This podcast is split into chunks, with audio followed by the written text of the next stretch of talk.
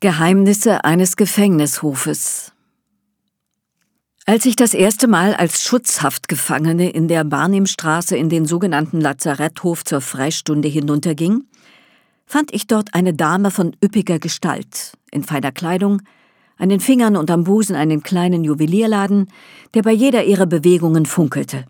Mürrisch mit verkniffenem Munde und gefurchter Stirn lief sie rastlos in dem kleinen Hof immer im Kreise. Als sie meiner unscheinbaren Person ansichtig wurde, betrachtete sie mich eine Zeit lang mit zusammengekniffenen Augen, stellte sich dann doch vor und klagte sofort laut ihr Leid. Und sie erzählte mir, wie sie jedes Jahr eine kostspielige Reise unternehme, um die Sonnenuntergänge in den Tiroler Alpen zu bewundern. Bis zu Tränen konnten sie diese Sonnenuntergänge rühren. Es war klar, die Dame lebte in der felsenfesten Überzeugung, dass die Natur in den Tiroler Alpen beginnt, und zwar mit einem effektvollen Sonnenuntergang. Hätte man ihr gesagt, dass sie hier, in der Barnimstraße Nummer 10, wo sie stand und ging, von Morgen bis Abend mitten in der Natur war, sie hätte sicher gedacht, dass man sich über sie lustig mache. Ich schwieg, lächelte höflich und empfahl mich. Nun möchte ich Sie, schöne Dame, zu einem kleinen Spaziergang mit mir in diesem winzigen Reich der Natur einladen. Das Erste, was ich an 365 Tagen beim Aufstehen meinen Blicken bot, ist die graue, verwitterte Rückwand mit der großen, halb verwaschenen Aufschrift Timners Essigfabrik. Der rußige Kamin dieses Gebäudes raucht fleißig und schwängert die Luft im Gefängnis ständig mit einem leisen, süßlich-säuerlichen Geruch, der manchmal an trüben Tagen vernehmlich im Halse kratzt.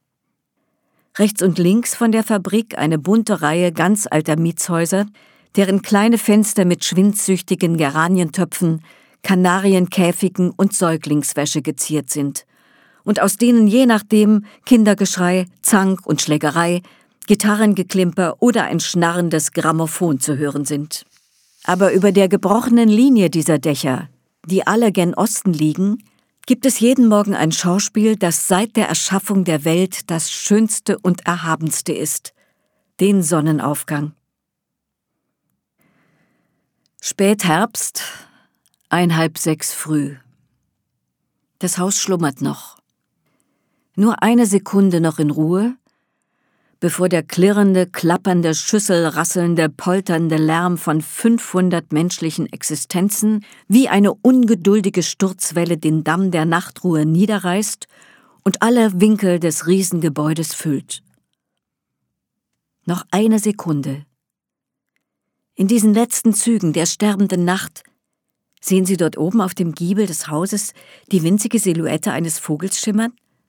Das ist der Star der jeden Morgen zusammen mit mir auf das große Schauspiel wartet. Wohlan, es beginnt. Dort, sehen Sie, gnädige Frau, über Timners Essigfabrik, wie sich der dunkelgraue Himmel rosig färbt? Plötzlich schießt von dort ein rosiger Blitz in die Höhe, eine ganze Schar Wölkchen entzündet sich an ihm immer stärker bis zur brennenden Glut. Der halbe Himmel flammt schon und schwingt feurige Fackeln, und in der Mitte, gerade über dem Kamin der Essigfabrik, bricht in der blutroten Flut das erste strahlende Gold leuchtend hervor. Es ist wie eine Wagnersche Ouvertüre. Erst zirpen die Geigen allein ihre Skala vom höchsten, dünnsten Ton herunter, immer eiliger, immer dringender, dann greift der große, mächtige, volle Ton der Oboe mit dem Leitmotiv ein – dann mischen sich Bässe, Flöten, Klarinetten ein, dann dröhnen Pauken, endlich Tutti, das gesamte Orchester braust in die Höhe. Ein Triumph, ein Jubel, ein Hymnus. So spielt und triumphiert und jubelt lautlos das Farbenorchester am Himmel, über den düsteren Mauern in der Barnimstraße. Die Sonne, die Sonne steigt auf über Timners Essigfabrik. Heil dir, Du alte, ewig junge Sonne, sei mir gegrüßt. Wenn du mir nur heut bleibst, Wenn ich dein goldenes Antlitz sehe, was schert mich Gitter und Schloss? Sieben Uhr.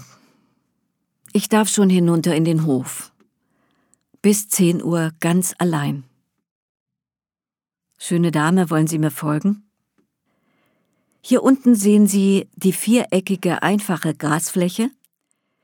In der Mitte nur eine einzige Ulme und an den Seiten ein paar Sträucher. Das ist alles. Doch welcher Reichtum, wenn man näher hinsieht. Hier gleich im tauigen Gras, wenn Sie sich bücken wollen, gnädige Frau. Sehen Sie diese Menge grüner Kleeblätter? Merken Sie, wie seltsam matt sie schillern? Bläulich, rosig, perlmuttgrau. Woher das kommt? Jedes Blättchen ist mit ganz kleinen winzigen Tröpfchen Tau bedeckt. In ihnen bricht sich das schräge Morgenlicht und gibt den Blättchen den irisierenden Regenbogenschimmer. Haben Sie schon versucht, aus solchen einfachen, dreiblättrigen Kleestängeln ein Sträußchen zu binden? In einer kleinen Vase oder im Glas wirken sie reizend. Alles scheinbar ganz gleich, und doch bei näherer Prüfung jedes Blättchen ein wenig anders. Wie es auch am Baum in Wirklichkeit nicht zwei ganz gleiche Blätter gibt. Größer und kleiner, heller und dunkler, bieten die Kleeblättchen mit ihrem edlen Oval der Form ein mannigfach belebtes Bild. Als ich zum ersten Mal ein solches Sträußchen Kleeblätter der Frau Vorsteherin zum Morgengruß sandte, fragte sie nachher interessiert, woher ich denn hätte. Die Damen alle haben keine Ahnung, was alles in ihrem eigenen Hof wächst und gedeiht. Nun raffen Sie, gnädige Frau, Ihr Röckchen und machen wir einen vorsichtigen Schritt ins nasse Gras zu jenen Sträuchern dort. Kennen Sie die Weigelia? Den beliebten Zierstrauch Norddeutschlands mit den üppigen Trauben zierlicher, rosiger Glöckchen? Sie duften nicht, erfreuen aber das Auge, und auch das große grüne Laub ist nicht ohne Schönheit. Die obersten jungen Blätter ragen, wie Sie sehen, in schmale Tütchen zusammengerollt in die Höhe. Darf ich Ihnen einen Ast mit solchen Tütchen an der Spitze zu Ihnen hinabbeugen? Blicken Sie bitte vorsichtig hinein. Dort drinnen schläft jemand in der Tiefe versteckt. Ein rotes Marienkäferchen mit fünf schwarzen Pünktchen auf dem Rücken. In jedem Blatttütchen der Weigelia können Sie um diese Morgenstunde im Herbst ein Marienkäferchen entdecken. Es ist noch zu nass und zu kalt in der Frühe, und man pflegt sich, bis die Sonne höher steigt.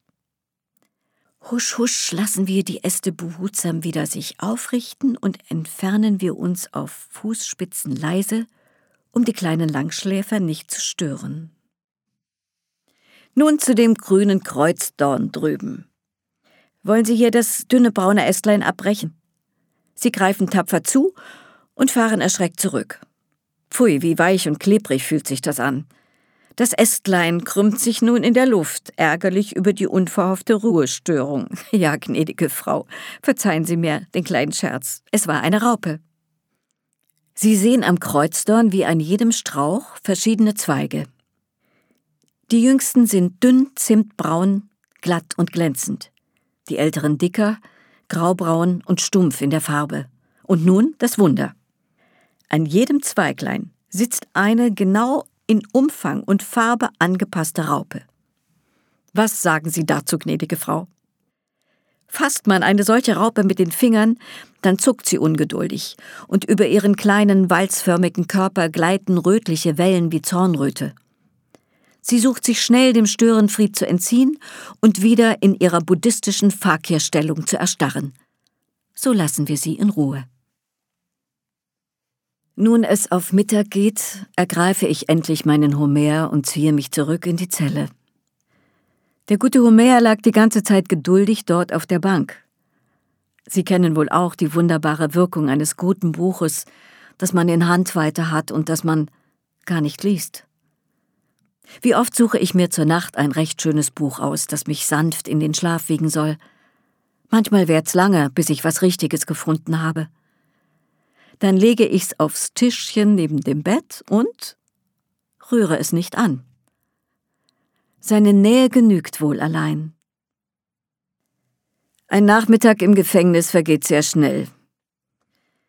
Jetzt im Herbst hat schon die Stunde um vier Uhr deutlich die Färbung des nahenden Sonnenuntergangs.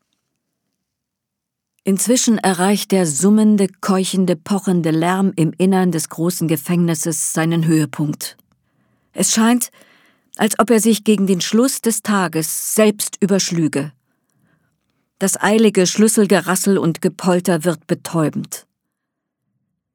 Endlich die erlösende letzte dröhnende Signalglocke.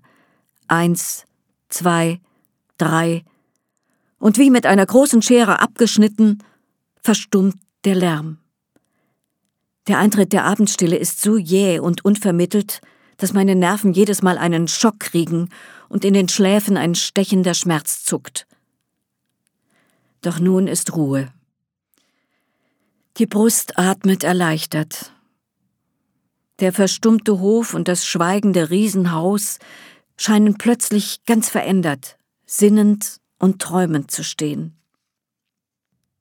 Sie wollen mich schon verlassen, gnädige Frau? Oh, bitte noch ein Weilchen. Sie schauen fragend auf mein verschmitztes Lächeln, auf meine Blicke nach oben.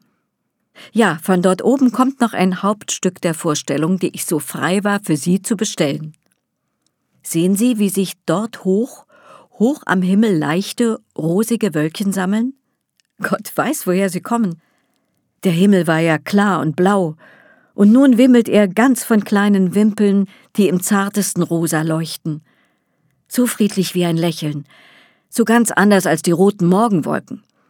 Die dunkle Glut vor Sonnenaufgang hat etwas von Geburtswehen, von düsterer Tragik der Ahnung. Diese Abendwölkchen hier sind wie unschuldige, spielende Kinder. Der ganze Himmel wogt und lächelt in Rosa. Die Bühne ist gezimmert, das Spiel kann beginnen. Und plötzlich, wie es begonnen, ist das Spiel auch zu Ende. Die rosigen Wölkchen erloschen. Dämmerung und Stille senkt sich kühl auf die Erde. Über Timners Essigfabrik steigt schweigend das blasse Gesicht des Mondes auf. Unten im Hof schleicht auf leisen Sohlen der Kater Mulle auf Raub. Der Tag ist zu Ende, vorbei. Nie kehrt er wieder. Schöne Dame, darf ich jetzt Ihr Händchen ergreifen, um Sie nach Hause zu geleiten? Haben Sie vielen, vielen Dank für den lieben Besuch, den Sie mir in den luftigen Hallen meiner Fantasie abgestattet haben. Gnädige Frau, gute Nacht.